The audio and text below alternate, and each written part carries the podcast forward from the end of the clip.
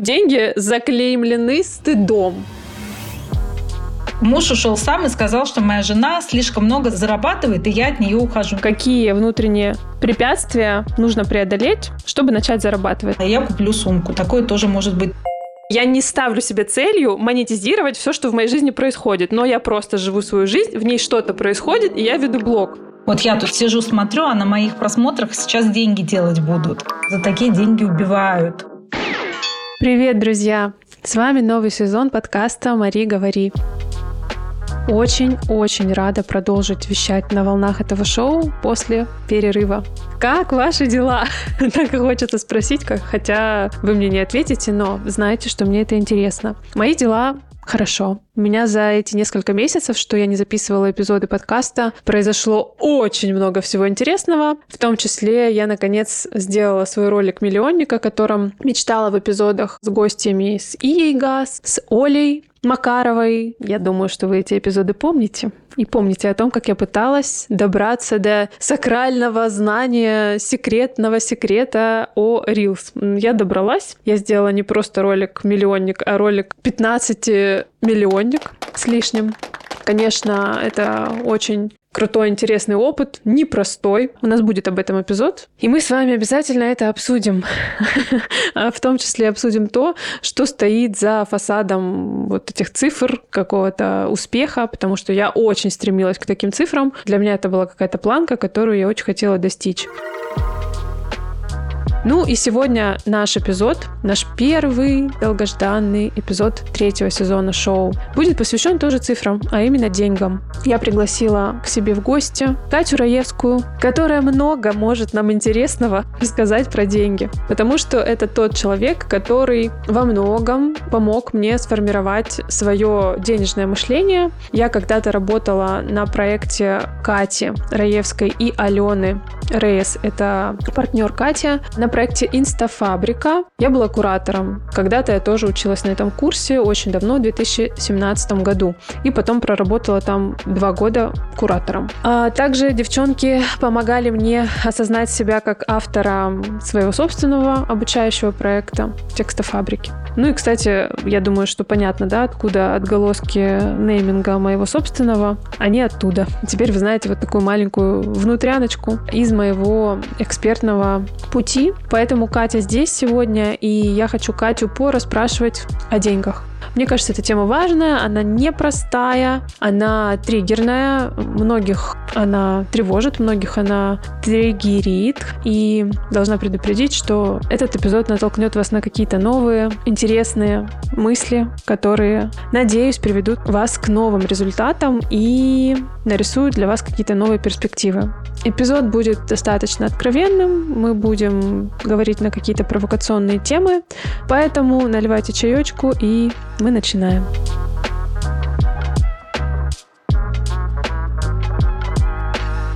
Кать, привет! Привет! Ты можешь коротко представиться и рассказать про инстафабрику? Кто ты и что такое инстафабрика? А, меня зовут э, Катя Раевская. Уже более 9 лет я занимаюсь тем, что являюсь сама создателем авторов нескольких проектов вместе с моим партнером Алена Рейс. И впервые мы свой путь начали с блога Трес Mama's Notes, где размещали всякие разные истории для женщин. А спустя два года мы открыли проект под названием «Инстафабрика». Это было более 7 лет назад, где мы начали обучать всех желающих блогингу. То есть начали обучать тому, как вести блог, как развивать блог и как при помощи блога зарабатывать э, деньги. В принципе, сейчас я могу смело сказать, э, что любой известный блогер, любой известный человек, либо его сотрудник покупал хотя бы один из наших продуктов. То есть хотя бы как-то соприкасался с нами, либо проходил несколько наших программ. А если не проходил, то, скорее всего, работал у нас, либо в нашей команде. Вот это заявка. Ну, я точно с вами соприкасалась, поэтому Поэтому для меня, да, информация знакома.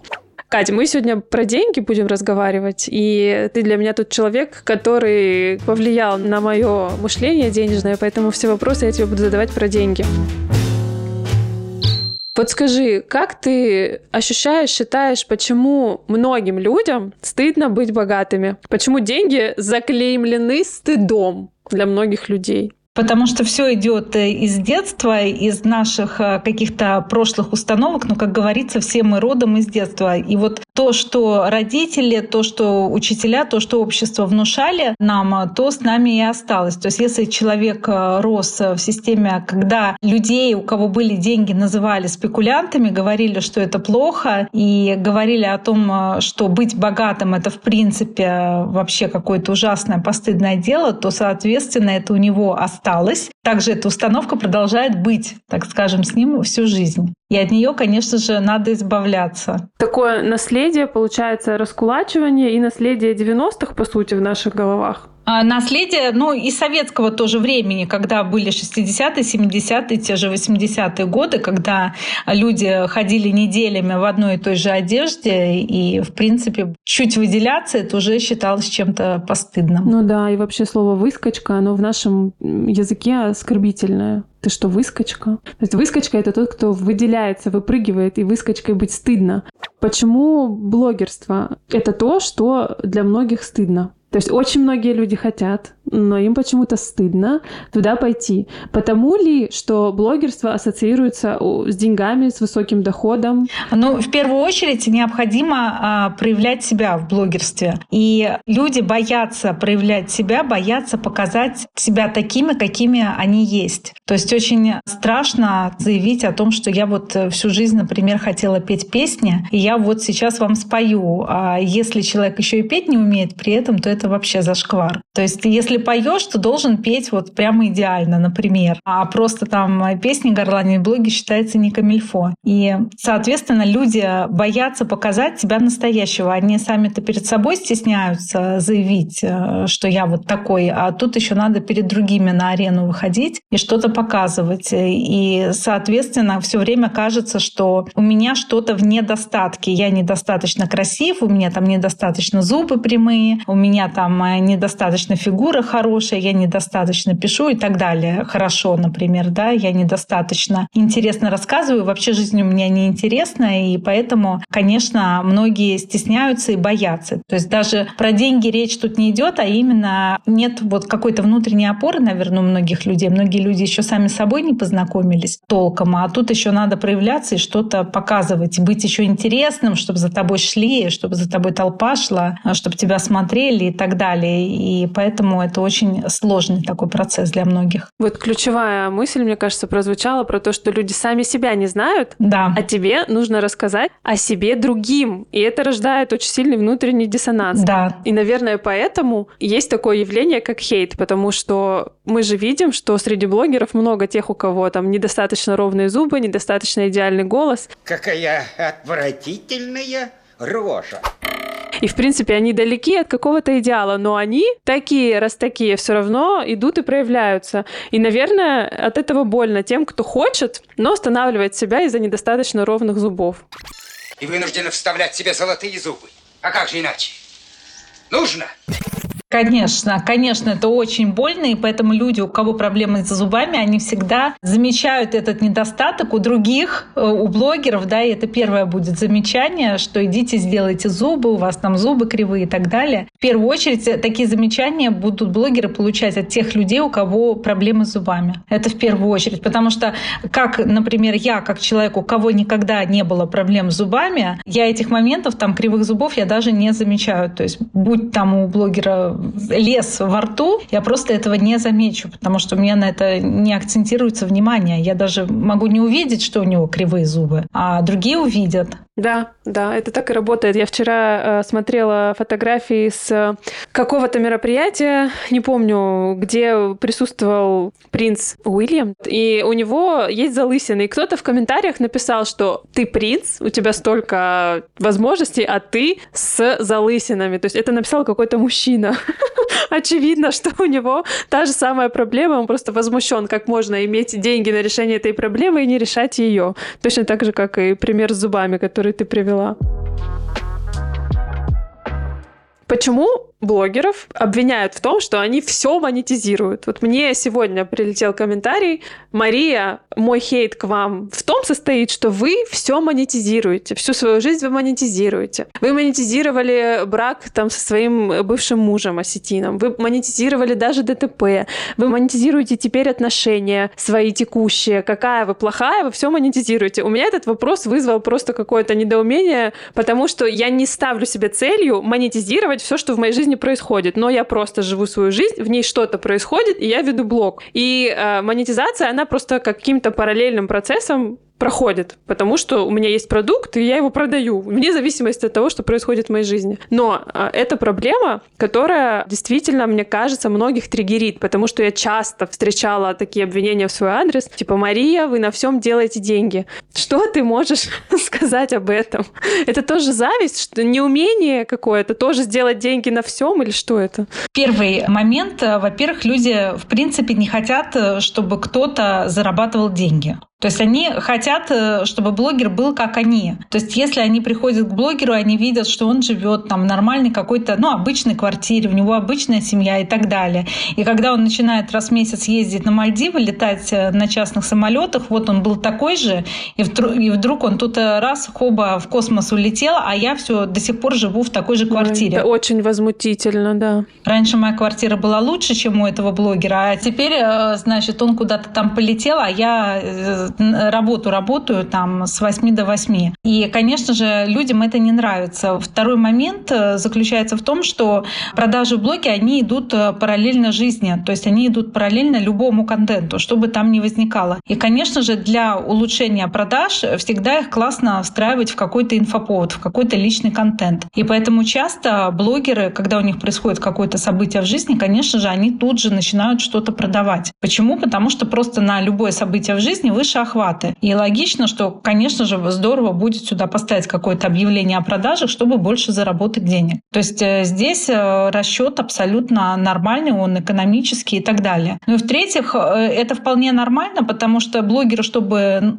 Вести блог нужна мотивация. То есть блогер должен быть вдохновлен. Вдохновление в первую очередь дает не спасибо от подписчиков, а в первую очередь дают деньги. И, конечно же, чем больше денег у блогера, тем больше он старается работать над своим контентом, делать его более качественным, более красивым, а, как-то вкладываться в контент, проводить какие-то интересные фотосессии, либо какие-то видосы снимать уже не самостоятельно, а с командой и так далее. И это все требует денег. То есть мало кто из людей вообще в принципе понимать, что чтобы снять там серию из нескольких рилс, надо вложить определенное количество денег в это. Например, там 300 тысяч рублей. В нормальной там студии с нормальными ребятами, да, там 10 штучек снять, 300 тысяч это стоит. И вот мало кто понимает, что такие цены вообще на рынке есть, вот чтобы их развлечь 10 видео, туда были вложены деньги. Об этом же люди не думают, поэтому им кажется, ну вот он ну, как бы, да, зарабатывает и так далее. То есть тут несколько факторов работают. Да, блогеры действительно монетизируют, в принципе, любой контент, но самое важное понимать, что это абсолютно нормально. Да, я согласна, но обвинения эти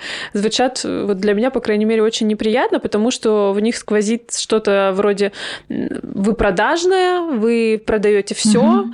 вы Агрессия. такая нехорошая. Да, очень много агрессии. И возникает вопрос встречный, почему вы не монетизируете что-нибудь хотя бы, пожалуйста, делайте это. Тут надо обучать аудиторию. Аудиторию необходимо воспитывать, и очень важно ее обучать. То есть ей необходимо объяснять, что вот так, вот так вот происходит в этом мире. И вот все эти обвинения, они от э, незнания, они от того, что человек э, в том числе не владеет информацией определенной. И поэтому он видит только поверхность, и он видит только вот она э, влепила личный контент, а за ним поставила продажи. Вот на моих просмотрах просмотрах, вот я тут сижу, смотрю, а на моих просмотрах сейчас деньги делать будут. А то, что остается за кадром, то, что нужны еще вложения в блог, чтобы вот ты же сама сидела меня и смотрела, а об этом люди не думают. Поэтому необходимо аудиторию воспитывать, необходимо ей это объяснять, и когда аудитория будет понимать, что происходит, тогда уже сами те же подписчики будут другим неразумным объяснять, как вообще принято и что здесь происходит. Вообще блогерство, на твой взгляд, это женский рынок? Инстаграм-блогерство, например? Например? А, конечно, для женщин это социальный лифт в России, конечно же. То есть в первую очередь, пока мужчины в 2012-2013 году там хлопали ушами активно по этому поводу и говорили, что инста это фигня. просто да, фигня, угу. голая жопа, тарелка с мясом, кофе там и так далее, женщины начали очень круто зарабатывать.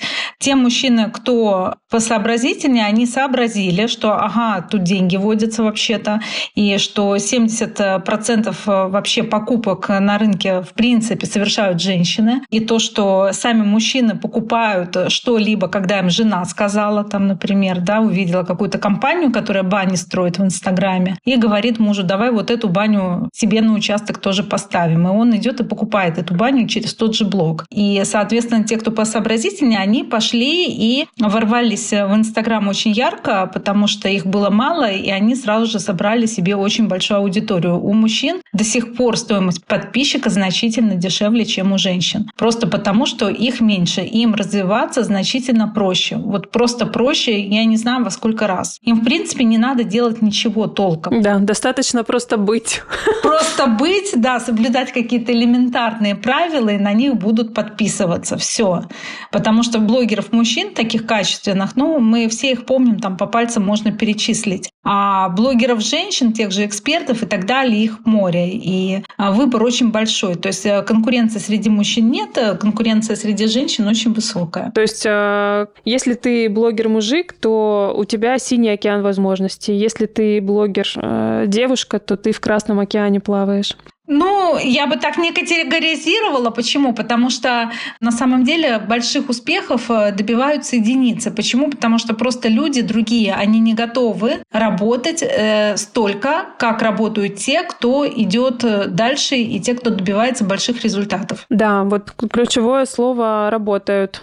То есть работать на этом рынке готовы единицы. И, соответственно, так как э, ну, буквально раз, два, три, четыре, пять там человек готовы работать, то вот они и в топе, и все. Вот они и работают, и делают деньги. Но почему-то, при том, что действительно работа блогером, работа создателем контента, она непростая, и она требует твоего вовлечение постоянно, просто постоянно, и именно поэтому многие блогеры говорят о том, что мне нужен выходной, я должен внедрить себе выходной, потому что если я не сделаю этого умышленно, то я могу месяцами и годами вообще без выходных. И при том, при всем есть некий миф и некая иллюзия, что блогеры это бездельники. Почему? А потому что кажется, что это легко. Кажется, ну что там, выставила фотку, написала историю, там, как с мужем развелась, да, там, например, или как нового парня встретила и миллионные просмотры набрала. Это я уже это видел. Но на самом деле за каждым этой публикацией стоит определенный накопленный опыт и определенная экспертность. И э, со стороны, да, кажется, что легко, а в жизни, конечно, все по-другому. Но это то же самое, что когда мы смотрим на спортсмена, который прыгает, э, там, я не знаю, тулуп какой-то на льду, он выглядит очень э, таким легким прыжком, ну а что там, проехал, крутанулся, и все отлично, все у него там получается. Вот. Но за да. сколько лет лет э, работы за этим стоит, никто об этом не думает.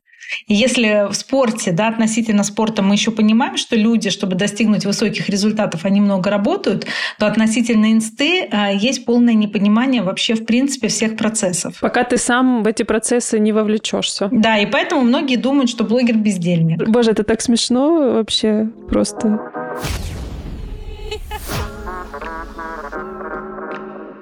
Кать, а ты как считаешь, ждет ли рынок инфобизнеса коллапс цен? Объясню, что я имею в виду. Есть некая тенденция к постоянному увеличению цен на продукты, обучающие на личное сопровождение крупных экспертов, кого-то поменьше, кто хочет у них учиться. И вот эта тенденция к увеличению, она постоянно сохраняется, и цены растут и растут и растут. Я примерно год назад слышала очень убедительную гипотезу о том, что скоро всему этому придет конец и возникнет коллапс, потому что повышать больше будет некуда, при этом продукты будут сами себя исчерпывать, и все как бы. И на этом схлопнется черная дыра, произойдет, не знаю, вспышка сверхновая, и рынок полностью изменится. Что ты думаешь об этом? По поводу вот дорогих наставничеств, да, у топов вообще рынка э, наставничество по-прежнему будет дорогим. То есть они будут работать э, с единицами, и, в принципе, основное наставничество, оно сводится к тому, что просто э, человек, который находится в топе, он отдает э, другому свою аудиторию, на которой тот уже делает деньги. То есть, по сути, мы берем, покупаем там что-то за 15 миллионов, три раза встречаемся с так называемым наставником. Ну, понятно, я думаю, что за три раза он вам, конечно, скажет, что делать, идеи подаст, но систему вы за, за эти три раза, за эти три встречи вы никак не настроите. И, соответственно, он вам просто отдаст часть своих людей, часть своей аудитории, то есть он вас пропиарит, к вам люди придут, и вы уже на них сделаете деньги. При условии, что вы умеете эти деньги делать, то есть при условии, что вы понимаете, как выстраивается система, у вас есть команда, есть сотрудники, и, э, соответственно, в этом и заключается все наставничество. То есть, по сути, это такая дорогая реклама с элементами консультации. Я бы, наверное, так сказала, да. И по поводу 15 миллионов, то есть я говорю абсолютно реальные э, цифры. Это вот то, что недавно запускал один из крупных блогеров. У него было наставничество 15 миллионов. Там было всего три встречи в Дубае с ним. То есть, ну, здесь понятно, что за эти три встречи вот так вот технически никакой бизнес вы не построите за три встречи.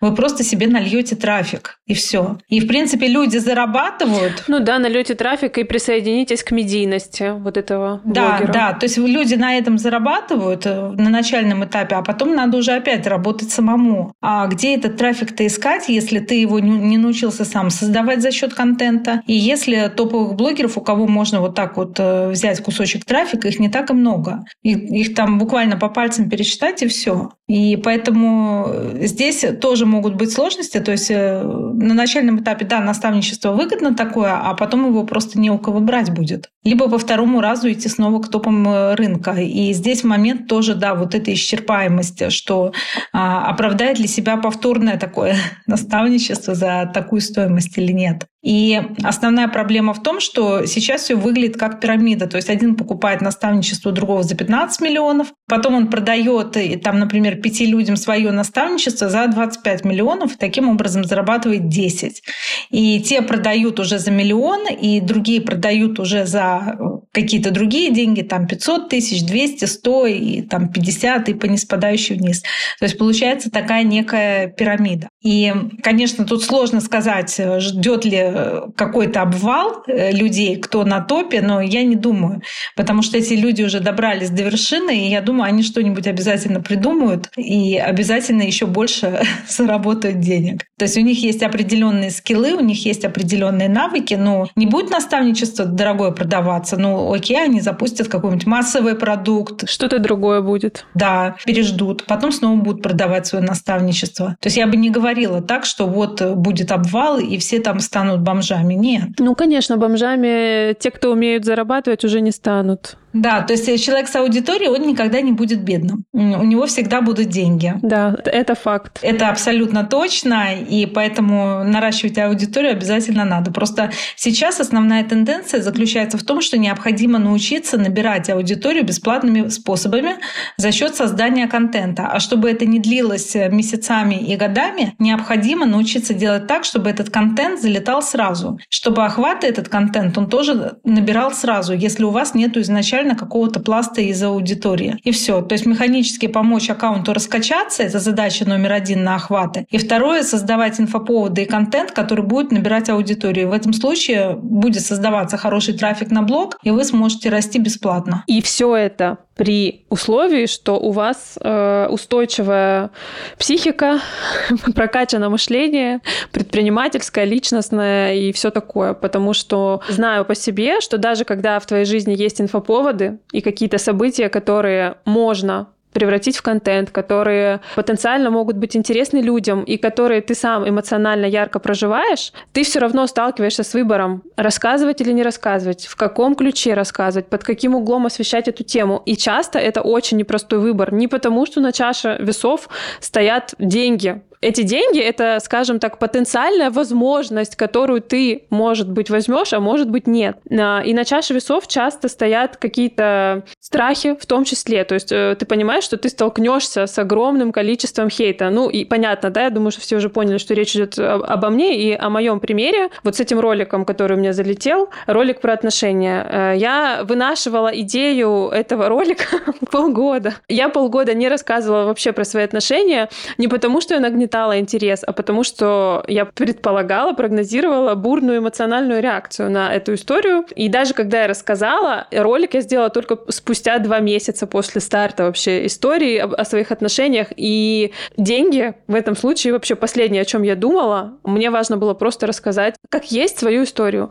Но я допускаю, что здесь есть моя ошибка и мое пространство для роста. Я имею в виду в том, что, что я не думала о деньгах в этот момент. Вот, поскольку, как бы цинично это ни звучало, если ты блогер, начинающий, продолжающий, о деньгах ты должен думать, потому что зарплату ты платишь себе сам, не кто-то. Катя, ты можешь рассказать какую-нибудь историю, может быть, о твоих студентах, учениках, историю денежной трансформации? Как человека изменили деньги? Я, наверное, в общем могу сказать, э, что люди, которые начали зарабатывать деньги и ушли дальше в большой рост, в большие объемы, они изменились в лучшую сторону. То есть у нас деньги, в принципе, они проявляют в человеке те качества, которые уже в нем есть. Они не делают человека хорошим или плохим. Они как раз проявляют то, что в нем есть. И нам, вот, наверное, так повезло, что мы работаем с людьми, у которых при помощи денег проявились именно их э, хорошие качества. Сильные стороны. А, то есть, да, сильные стороны. Они стали больше помогать другим, они стали больше участвовать в различных благотворительных а, проектах. Они стали вообще, в принципе, добрее к людям, потому что, когда денег нет, очень много раздражительности, очень много тревоги в человеке есть. А когда они есть, то человек расслаблен, он спокоен. Он знает, что все будет хорошо, он знает, что он, у него есть навыки, и, соответственно, он при помощи этих навыков э, сможет э, дальше всегда заработать. И поэтому, то есть будущее, оно более ясное, оно более позитивное, чем когда ты работаешь в найме, у тебя там начальник самодур, и он там за тобой по офису бегает, и тебе по башке все время какие-то чем-то там лупит и а, какие-то претензии предъявляет. Или там еще зарплату задерживает. Поэтому а, важно понимать, что если, в принципе, человек сам по себе ну, да, там нормально, у него нет жажды власти, у него нет жажды а, унижать или там еще что-то делать с другими людьми, то у него, соответственно, будут проявляться хорошие качества. И всегда рост его благосостояния, оно пойдет на пользу миру, на пользу другим людям. Солидарно. Мои ощущения абсолютно такие же. Я помню свой э, там, процесс роста.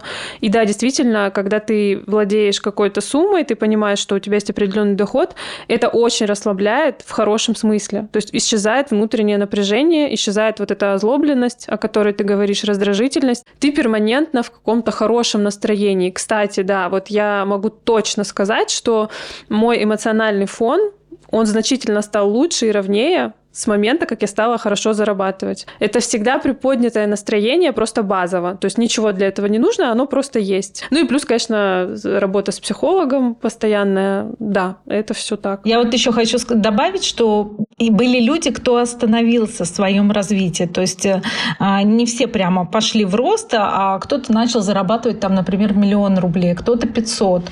И им было достаточно. И часто в этом случае были прямо очень мощные у нас ученицы, кто там заработал, там, например, очень быстро миллион за месяц, а муж начал бегать вокруг и, и причитать, что за такие деньги убивают. О, убивают? Да, убивают, и он просто, да, да, убивают. Что ты что, с ума сошла такие деньги зарабатывать? Прекрати. А, да, что ты делаешь? Э, ну, как так? То есть это, да, у него там зарплата 100 тысяч рублей, она тут за месяц миллион принесла. Ему 10 месяцев надо работать, чтобы этот миллион чистыми вообще, или там год надо работать. И, соответственно, чем все кончилось, э, девочка просто перестала вести вообще блог, то есть вообще перестала вести блог. Она перестала зарабатывать, и они на этот миллион, э, я так понимаю, жили целый год э, после этого или два. То есть она просто перестала зарабатывать. То есть он бегал-бегал вокруг нее, бегал-бегал. То есть мы тут, конечно, были бессильны дальше повлиять, чтобы она как-то росла. То есть это уже был ее выбор самой остановиться. То есть ей тоже по каким-то причинам стало страшно. Хотя на самом деле она живет в большом городе, не Москва, но все равно большой город, и там много людей, кто зарабатывает миллион и больше. То есть, конечно, никто за эти деньги уже, уже, давно, уже давно не убивает. Ну да, для Москвы, да и не только для Москвы, мне кажется, миллион это не такая большая сумма абсолютно. Да, но это вот реальный такой случай, и очень важно себя не давать сбить окружающим. Потому что когда вы начинаете зарабатывать, не обязательно даже людям об этом сообщать. Даже, может быть, вашим самым близким, там, мужу, маме и кому-то. Потому что если вы знаете, что у них есть какие-то страхи, тараканы, там еще что-то, пусть эти люди сначала привыкнут к более хорошей жизни. То есть не говорите им, сколько вы зарабатываете. Возможно, там сначала вы их просто отвезете в отпуск, там купите, там, я не знаю, домой там новый холодильник или, может быть, купите новую машину. То есть а, просто через покупку вещей приучайте их к более хорошей жизни. Сообщать, сколько зарабатывать, не надо. Не надо им вот эти цены называть, после которых у них лезут глаза на лоб. И уже постепенно, постепенно, может быть, когда вы увидите, что все человек человек уже в контексте, что он хочет ездить там, летать на отдых в бизнес-классе и готов в дорогих отелях жить, в дорогих ресторанах питаться, потому что не все мужчины готовы ходить в дорогой а, ресторан даже. Даже если там пополам платить, или жена говорит, давай я тебя угощу, или там еще что-то, не все готовы. И поэтому надо видеть, что человек готов вообще принимать информацию о том, сколько вы зарабатываете. И только в этом случае ему говорить об этом. Ну вот да, я как раз хотела с тобой обсудить вот эту тему с тем, что девушки боятся. Боятся вдруг перерасти своего мужчину, боятся, что это разрушит отношения. Угу. И я сталкивалась с огромным количеством такого мнения в свой адрес. То есть меня обвиняли, э, не зная, в чем дело, в чем причина моего расставания, обвиняли в том, угу. что э, типа дело в деньгах. Разумеется, дело было не в этом. Но у многих людей установка, вот она железобетонная в голове, что э, мужчины боятся успешных э, женщин, в том числе не каких-то чужих успешных женщин, а вот если твоя вот родненькая, вот которая на диване рядышком mm-hmm. сидит, вдруг она начнет зарабатывать гораздо больше него, то он почему-то вместо, не знаю, радости, гордости и облегчения, что наконец-таки не он один кормилец, он почему-то испугается и скажет, все, уходи, ты мне такая не нужна, успешная, пойди прочь, найду себе менее яркую.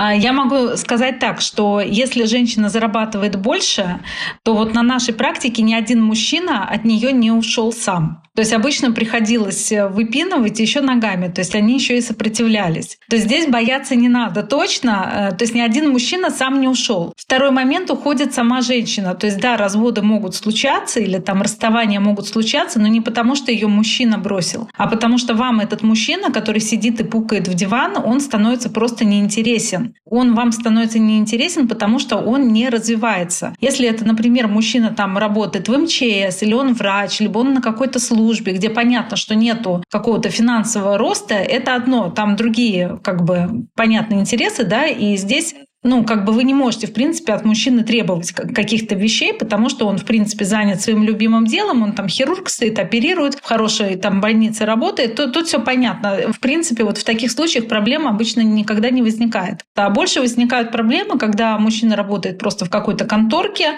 у него там зарплата определенная какая-то есть, ну, не знаю, там 40, 60, 100 тысяч рублей, и он вообще никуда не хочет дальше двигаться, получать какое-то дополнительное образование и дальше развиваться развиваться, она уже там действительно зарабатывает миллион или там больше. И в этом случае, да, могут, конечно, возникнуть проблемы. А если он ее еще и как-то пытается попрекнуть тем, что она зарабатывает, в этом случае еще больше проблем может возникнуть. Но обычно это крайне редко, то есть э, я сразу говорю, что обычно это крайне редко, когда мужчина адаптируется под то, что жена его много зарабатывает, э, они себя прекрасно чувствуют, они себя прекрасно ощущают, и там обычно проблема в том, что их все устраивает, и они никуда не хотят просто дальше развиваться сами. Их действительно приходится выпинывать. То есть ни один еще муж от хорошо зарабатывающей жены сам самостоятельно не ушел. Сколько мы ведем вообще курс наш по обучению, у нас 7 лет и мужа, и мы пока не увидели ни одного случая за 7 лет, чтобы муж ушел сам и сказал, что моя жена слишком много зарабатывает, и я от нее ухожу. Но не было такого. Все, я пошел. Ты ипотеку всю выплатила за квартиру, все, я пошел. Да не было такого. Не было. То есть обычно их выпинывают таких. Вот и все.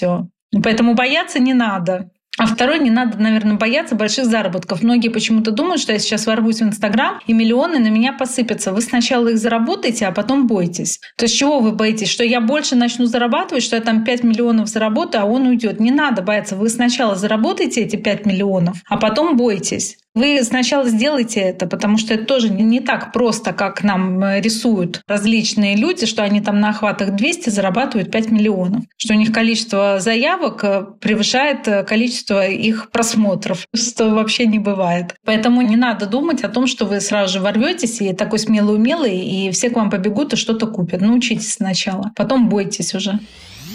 Давай опустимся чуть-чуть на несколько ступенек как бы назад. Если у тебя все ок в отношениях с мужем, и вы плюс-минус на одном уровне находитесь, и ты хочешь пойти учиться, ты понимаешь, что у тебя там нет своих финансов на обучение, например, ты мамочка в декрете, и вот надо попросить эти финансы у мужа. Как убедить мужа дать денег на обучение, и надо ли это вообще делать? А, дадут деньги единицы.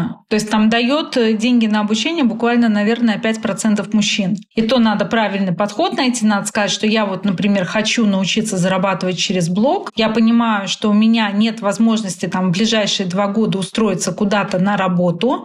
Либо я проверила все вакансии. Получается, что если я буду работать, у нас няня будет дороже стоить для ребенка, да, то есть какие-то логические доказательства привести. И я вот вижу, что есть вот курс курсы по обучению с рабочими, например, местами. Там еще и на работу можно после них устроиться. И все это онлайн. И я считаю, что это будет выгодно. Если у меня онлайн не получится, я, значит, начну там как-то сама там зарабатывать, научусь там тексты писать, либо монтаж делать, либо еще чему-то я научусь. И, соответственно, я хочу вот так вот начать зарабатывать. Там сначала там 5 тысяч в месяц, потом 10, потом 30, потом 100. И помогать тебе выплачивать ипотеку. Необходимо его выгоду подчеркнуть что вы будете ему помогать, как ему от того, что он сейчас вас э, проинвестирует, как ему станет легче. Ну и, конечно, очень важно, когда вы эти деньги у мужа заберете на обучение, очень важно все-таки их отработать. То есть очень важно здесь, ну, не просрать, да, грубо говоря. То есть не, чтобы не было такого, что он вам деньги дал, а потом вообще нифига вы ничего не сделали. То есть там пошли на курс, домашку не делали, ничего не делали, и как бы вот не получилось. Или там я передумала, да, слили деньги. То есть такого быть не должно. То есть вы должны отработать эти деньги, чтобы вслед, даже если вам не, не понравится, что ему эти деньги вернуть, например, да, чтобы в следующий раз он вам точно так же, таким же способом дал деньги. То есть вы бы могли ему сказать, вот тебе деньги обратно, забирай,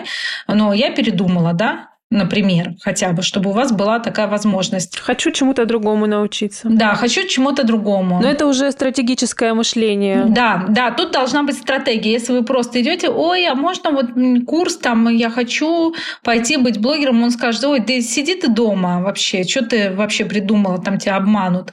А, почти никто деньги не даст. И это не зависит от возраста, даже молодые парни могут не дать деньги. И не зависит от дохода тоже. То есть даже у человека, у которого достаточно высокий доход, доход, он может деньги не дать. Он скажет, я тебя тут обеспечиваю полностью, мне жена нужна, а не блогер, сиди там дальше пироги пеки, полы мой, что тебе надо? Ну и все. Как бы им обеспеченным мужчинам, ну, которые так, в принципе, неплохо зарабатывают, им, в принципе, многим э, не нужна эм, независимая в денежном плане жена. То есть денежно зависимая, им, конечно, удобнее ее иметь дома, потому что она выполняет роль обслуживающей машины, обслуживающего некоего авто автомата, у которого нету права голоса вообще никакого. И, соответственно, он ею крутит. А если у нее тут деньги появятся, да еще столько же, как у него, то это может ему принести некоторые неудобства. То есть ему придется считаться с ее мнением. И, возможно, уже придется ехать не куда-то там на сноуборде кататься зимой, а придется ехать на пляж в Таиланд, потому что она тоже деньги зарабатывает, и сноуборд она не любит. Вот. Это очень неудобно. А так он решает, куда поедут, и вот они туда едут. Но это такой такой, знаешь, средне-мелкий уровень, когда там у него как бы деньги есть выше среднего, но с другими он потягаться не может. То есть ему нужны вот эти вот зависимые отношения, когда женщина должна под его дудку плясать. А когда мужчина действительно классно зарабатывает, он хочет, чтобы его жена развивалась, чтобы она тоже зарабатывала. Он понимает, что он не может всю жизнь быть банкоматом, он понимает, что у нее должны быть навыки определенные, чтобы она могла себя просодержать, дом просодержать, там, детей просодержать. В случае чего подхватить хотя бы. Да, в случае чего, да, подхватить. То есть он понимает, что он не вечен, и может случиться все что угодно, и что она должна уметь э, зарабатывать. И часто в этих случаях, как раз сопротивление идет учиться со стороны жены уже. Потому что у нее там, например, она ну, не знаю, психолог или там еще кто-то, вот у нее есть два клиента и дети, и она такая вся занята, и ей вообще некогда, да и вообще зачем ей зарабатывать, когда у нас и так деньги есть, у нее там даже в кубышке что-то есть на счету лежит в банке. Зачем ей это делать? И бывает часто к нам тоже приводят мужья вот так вот своих жен за ручку, что а, научите ее. И не всегда это, к сожалению, успешная стратегия. То есть, несмотря на то, что мужчина поддерживает свою женщину, часто так как если человек сам не хочет ничего делать, если ему нравится быть в роли вот этой маленькой девочки, которая а, ну просто ничего не может зарабатывать, либо зарабатывает там 50 тысяч рублей или 30 как бы для вида, и ей так хорошо, то тут тоже очень сложно с такими людьми работать. Как правило, они ничего не делают. Но для многих женщин это достаточно удобная позиция, когда ты красивая, зарабатываешь там те же 30, 50, 100 тысяч, которые как бы ни на что не влияют, но вроде бы ты пределе. Да, это точка, в которой себя нужно мотивировать чем-то еще. А нужно мотивировать себя развитием. Да, развитием. Абсолютно поддерживаю, потому что даже каким бы классным, добрым, любящим, заботливым и действительно хорошим человеком не был бы супруг, жизнь, она такая непредсказуемая, и может случиться все, что угодно, не дай Господь, Аллах, Вселенная и все прочее, не дай Боже, что-то с ним может случиться, потому что жизнь непредсказуема, и в этот момент, конечно, нужно уметь подхватить на себя нагрузку, э, нужно быть вообще готовой к самостоятельной какой-то жизни, к тому, чтобы крепко стоять на ногах и вообще находиться в каком-то сознании.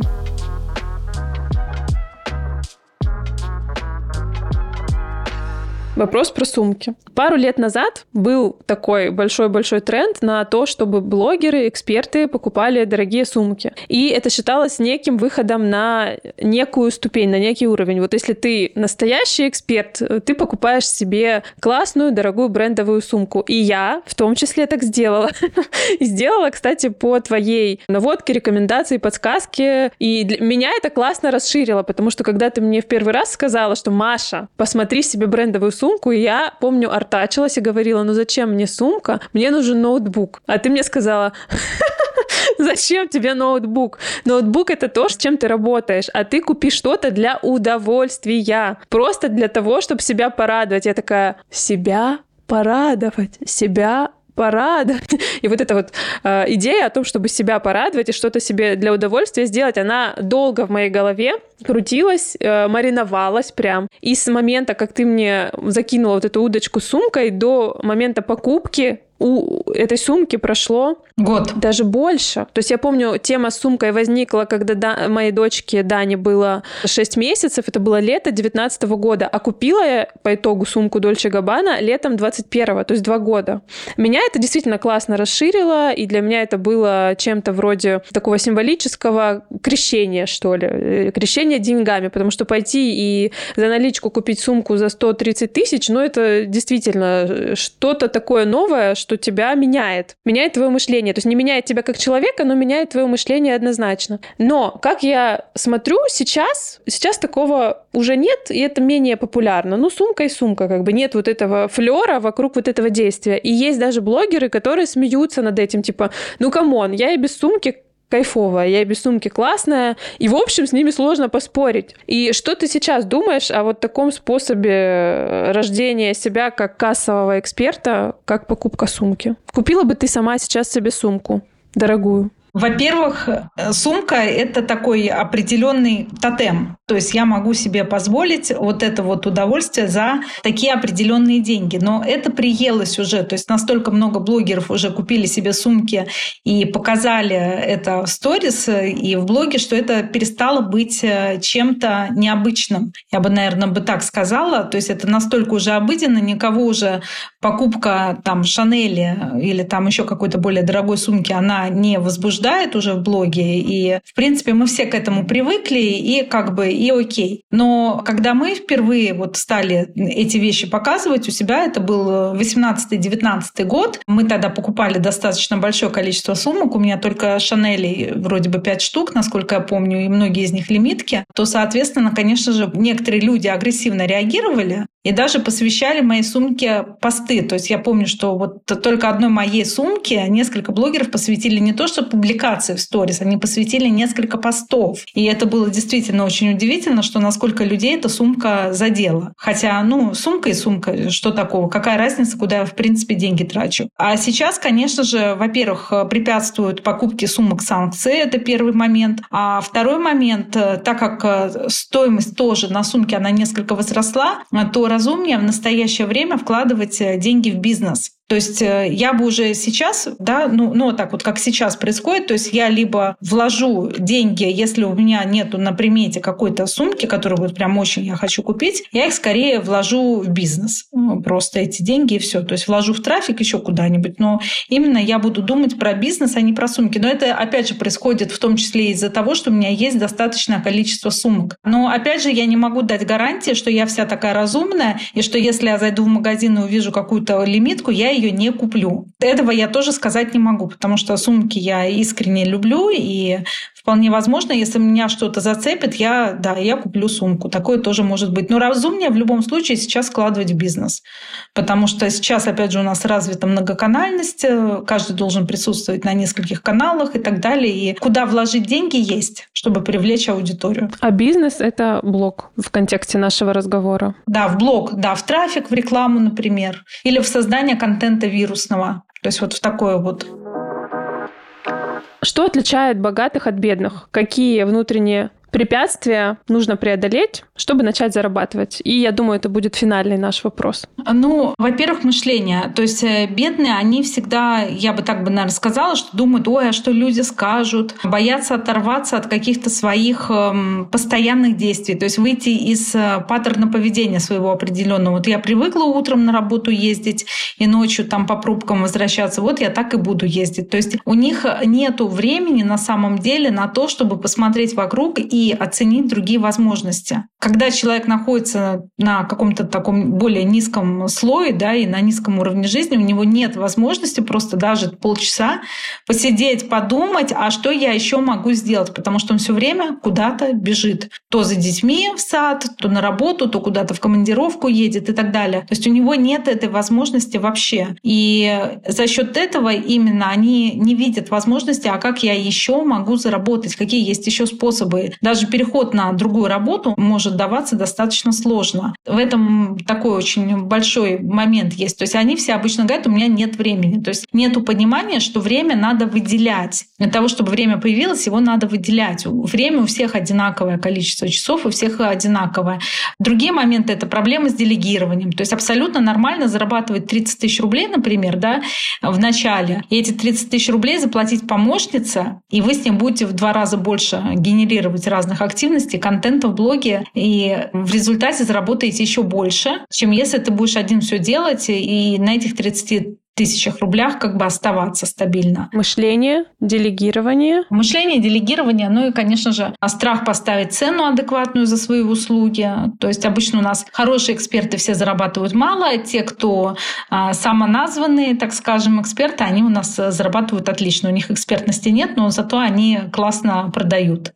Вот и все. Вот поэтому имеем такой рынок, где люди, которые эксперты, они как бы на самом деле боятся и не хотят в том числе себя развивать, и поэтому они не несут э, в массы ту экспертность, которую должны нести. Зато у нас в массы несут э, какую-то информацию люди, которые определенной экспертностью нужно, они не обладают. То есть люди, которые обладают экспертностью, они не считают важным и необходимым обучаться маркетингу, и они очень часто ждут, что какой-то волшебник сотрудник на голубом вертолете прилетит и за них все сделает и расскажет, какой он классный эксперт. Ну, например, продюсер. Вот так вот. То есть они на себя эту ответственность э, по а, продвижению себя же в массы и в народ брать не хотят. Часто вот такое мы видим. И поэтому они сидят на своих маленьких зарплатах, либо на своих низких заработках, а зарабатывают другие.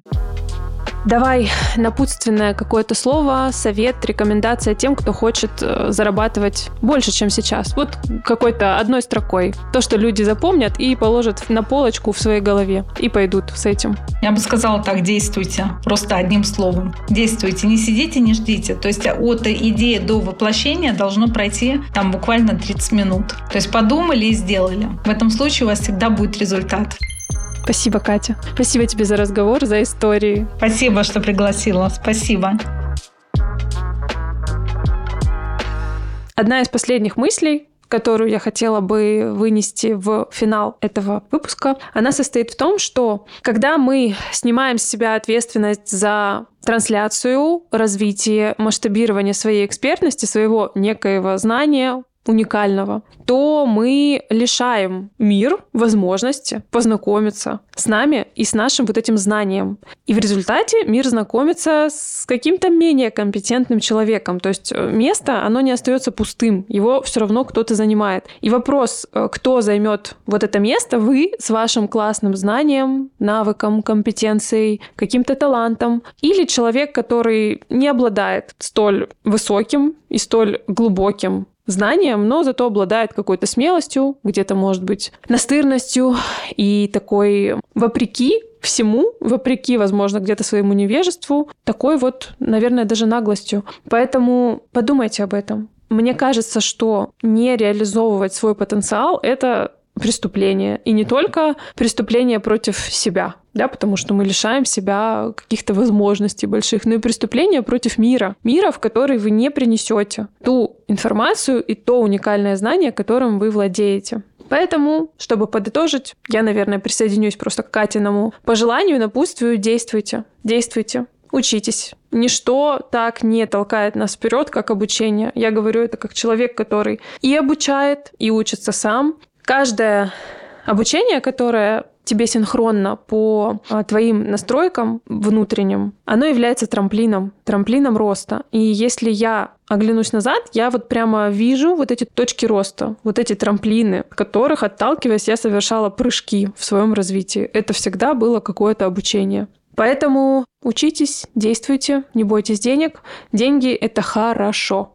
Деньги они, как лакмусовая бумажка, подсказывают вам, что вы двигаетесь в верном направлении. И они всегда есть у тех людей, которые идут за собой и которые несут в мир свое уникальное знание и не боятся при этом проявиться. Поэтому желаю вам, дорогие слушатели, этого всего.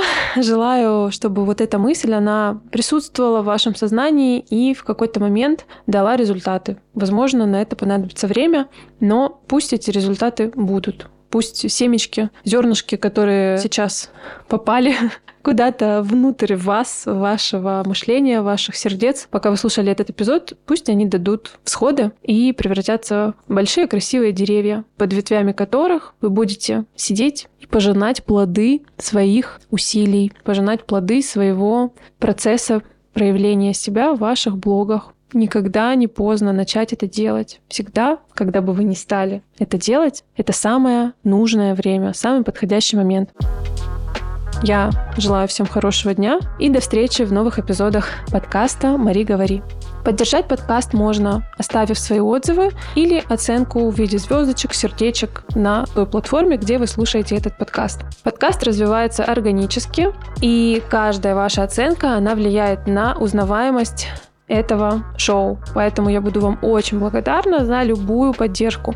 Я безумно, не люблю слово безумно, давайте скажу по-другому, я очень рада вашим отметкам в сторис. Когда вы в сторис делитесь своими впечатлениями от каких-либо эпизодов. Для меня каждая отметка — это прямо что-то очень приятное, что я прикладываю к сердцу. Поэтому, если вам было тепло, хорошо, если вы что-то для себя интересное услышали, расскажите об этом другим. И до встречи в новых эпизодах подкаста «Мари, говори». Пока-пока.